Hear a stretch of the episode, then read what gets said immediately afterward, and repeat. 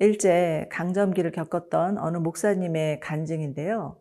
당시 일본은 신사 참배를 강요하기 위해서 주일에 교회에 가는 것을 막고자 학생들을 수시로 학교에 동원하였다고 해요.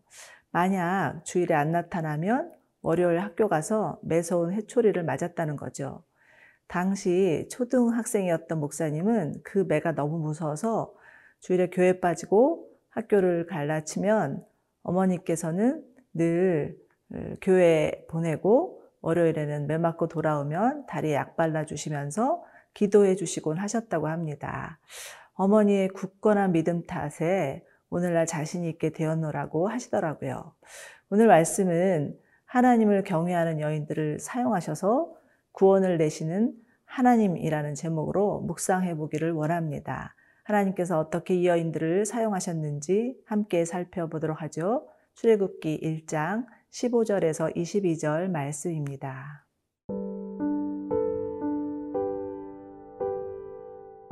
출애굽기 1장 15절에서 22절 말씀입니다. 애굽 왕이 히브리 산파 십부라라 하는 사람과 부하라 하는 사람에게 말하여 이르되 너희는 히브리 여인을 위하여 해산을 도울 때에 그 자리를 살펴서 아들이거든 그를 죽이고 딸이거든 살려두라. 그러나 산파들이 하나님을 두려워하여 애구방의 명령을 어기고 남자 아기들을 살린지라. 애구방이 산파를 불러 그들에게 이르되 너희가 어찌하여 이같이 남자 아기들을 살렸느냐? 산파가 바로에게 대답하되 히브리 여인은 애굽 여인과 같지 아니하고 건장하여 산파가 그들에게 이르기 전에 해산하였더이다 하매. 하나님이 그 산파들에게 은혜를 베푸시니 그 백성은 번성하고 매우 강해지니라. 그 산파들은 하나님을 경외하였으므로 하나님이 그들의 집안을 흥왕하게 하신지라. 그러므로 바로가 그의 모든 백성에게 명령하여 이르되 아들이 태어나거든 너희는 그를 나일강에 던지고 딸이거든 살려두라 하였더라. 애굽 땅의 이스라엘 민족들은 마치 밟히면 밟힐수록 더욱 퍼져가는 잡초와도 같았습니다. 애굽 왕은 아무리 혹독하게 다뤄도 이들의 수가 점점 많아지고 강해지자 그들을 저지하기 위한 또 다른 술책을 꾀하는데요. 그것은 남아 살해 정책이었습니다. 내용인즉슨 히브리 산파들에게 히브리 여인들이 해산할 때를 기다리고 있다가 아들이거든 죽이고 딸이거든 살려두라는 잔혹한 명령이었어요. 이와 같은 왕의 명령을 받은 사람들은 시브라와 부하라는 히브리 산파들이었는데 이들은 왕의 명령에 굴복하지 않았죠. 17절 보시겠습니다. 산파들이 하나님을 두려워하여 애굽 왕의 명령을 어기고 남자 아기들을 살려뒀다라고 말씀하고 있죠. 아마도 이들은 히브리 산파 연합회의 대표들 아니었나 싶어요. 이들은 비밀 결사 조직을 만들어서 히브리의 모든 산파들에게 왕의 이 끔찍한 명령을 마땅해서 어떻게든 한 마음으로 히브리 남자 아기들을 살리려는 모술을 썼던 것이죠. 당시 왕의 명령이라면 하늘을 나는 새도 떨어뜨릴 정도로 서슬이 시퍼런 언명이었을 것이고 이를 어겼다가는 쥐도 새도 모르게 죽임을 당할 수도 있는 상황이었을 텐데 아기들을 살리려는 이들의 용기가 대단했던 것 같아요. 그런데 이 소식을 듣고 화가 난 왕이 이들을 불러다가 어찌하여 남자 아기를 살려두었냐고 물으니 기상천외한 답변을 합니다. 히브리 여인들은 애굽의 여인들과 달리 건장하여서 산파가 도착하기도 전에 아기를 해산한다는 것이었어요. 애굽 왕의 말문을 막는 답변이었죠. 어떻게 이들은 자신들의 죽음을 불사하면서까지 왕의 명령을 어기고 담대히 행할 수 있었던 걸까요? 우리는 오늘 말씀에서 17절 하나님을 두려워하여 21절 하나님을 경외하였으므로 이 두 구절을 묵상할 수 있는데요. 하나님을 두려워하는 마음과 하나님을 경외하는 마음은 같은 말이죠. 이는 하나님을 향한 공포심이 아닌 하나님의 권위를 최고로 여기고 이를 존중하고 존경하는 마음이라고 할 수 있습니다.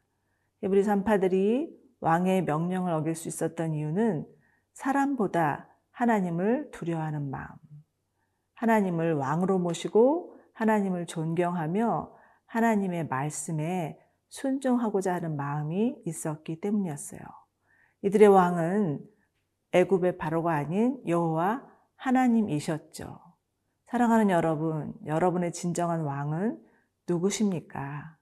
정직히 우리 자신을 돌아보면 하나님을 믿노라고 하면서도 하나님보다 사람을 더 두려워할 때가 있는 것 같아요. 분명 잘못되었다는 것을 알면서도 상대방의 심정이 상할까봐 또 자신에게 어떠한 손해나 불이익이 올까봐 주저하거나 타협하는 경위들이 있죠.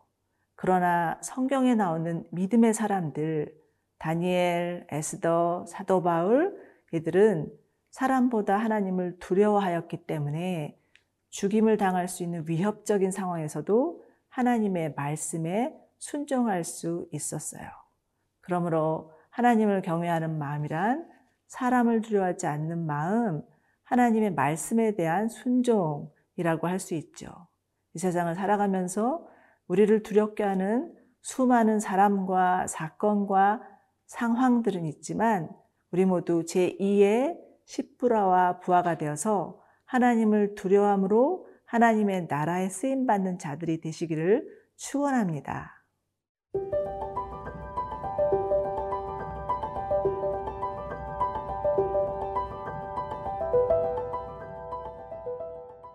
왕의 명령을 어기고 히브리 아기들을 살려내는 일은 죽음을 불사하는 용감한 행동이었지만 이는 이스라엘을 구원하시기 위한 하나님의 전적인 은혜의 역사였어요. 20절 보실까요?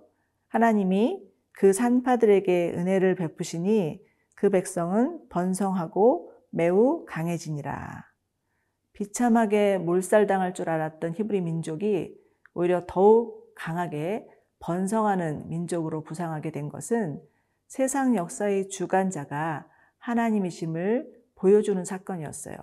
아무리 세상 왕의 권력이 대단하다 해도 하나님 앞에서는 무력할 수 있다는 것을 보여주는 것이죠. 하나님께서 하나님의 선하신 뜻과 계획을 가지고 인류 역사를 주관하시고 다스리시며 구원을 이루어 가신다는 거죠. 그리고 이는 지금도 변함없이 계속되고 있습니다. 교회사를 보면 이를 증명할 수 있는데요. 예루살렘에서 시작된 교회 역사, 점차 붕하자 로마 제국은 이를 가만두지 않았고 어떻게든 교회를 무너뜨리기 위해서 갖은 수를 다 쓰며 300년간이나 로마 대박해가 계속되었지만 그러면 그럴수록 교회는 더욱 강한 결속력을 가지고 예루살렘에서 유대로, 유대에서 사마리아로, 사마리아에서 땅 끝으로 번져가기 시작했던 거죠.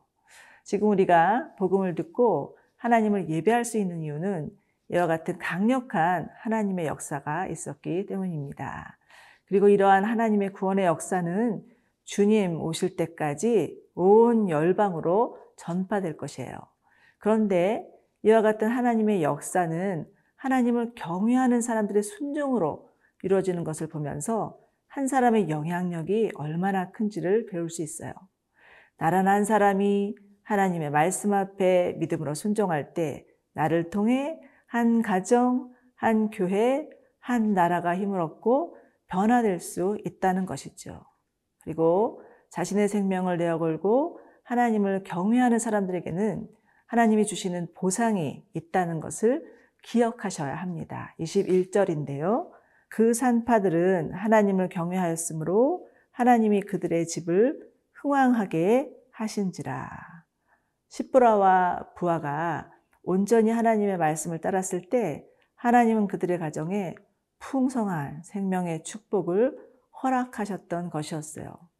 히브리서 11장 6절을 보면 믿음이 없이는 하나님을 기쁘시게 못하나니 하나님께 나아가는 자는 반드시 그가 계신 것과 그가 자기를 찾는 자들에게 상 주시는 이심을 믿어야 할지니라 말씀하고 계시죠? 사랑하는 여러분, 하나님은 지금도 우리의 삶의 자리에서 믿음으로 사는 자들을 주목하시고 믿음으로 드린 작은 것 하나도 기억하시고 상 주시는 하나님이심을 믿으시기 바랍니다. 그런데 이처럼 하나님의 역사가 강력할 때 이를 저지하는 사단의 역사도 강하게 나타나는 법이죠. 22절에서 바로는 명령합니다. 아들이 태어나거든 너희는 그를 나일강에 던지고 딸이거든 살려두라. 갈수록 이스라엘 민족을 향한 압박이 심해졌습니다. 그러나 우리가 여기서 놓치면 안 되는 것은 사단의 역사가 강하면 강할수록 하나님의 구원의 때가 임박하였다는 것이에요. 그러므로 어둠의 세력이 활개를 친다 해도 두려워하지 마시고 약해지지 마십시오. 오히려 하나님의 놀라운 구원의 역사가 일어날 날이 얼마 남지 않았음을 기대하며 기도하시는 여러분들 되시기를 바랍니다.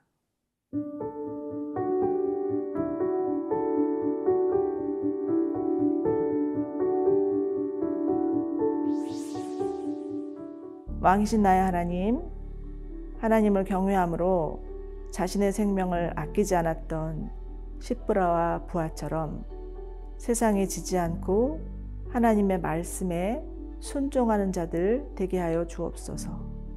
세상에 아무리 믿는 자를 핍박한다 할지라도 두려워하지 않는 믿음을 허락하여 주셔서 하나님의 나라에 귀히 쓰임 받게 하여 주옵소서. 예수님의 이름으로 기도드리옵나이다. 아멘.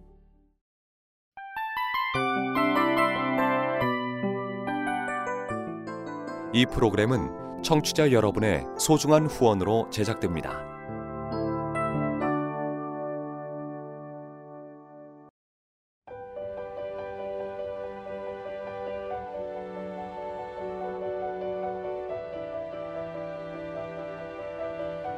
세상에는 수많은 교회들이 있지만 더 깊이 있는 말씀 강해를 찾기 위해 크기로만 교회를 선정하지 않습니다.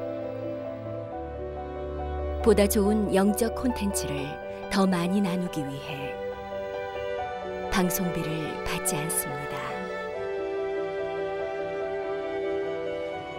1년 365일 복음만 전하고 싶어서 우리는 광고를 하지 않습니다.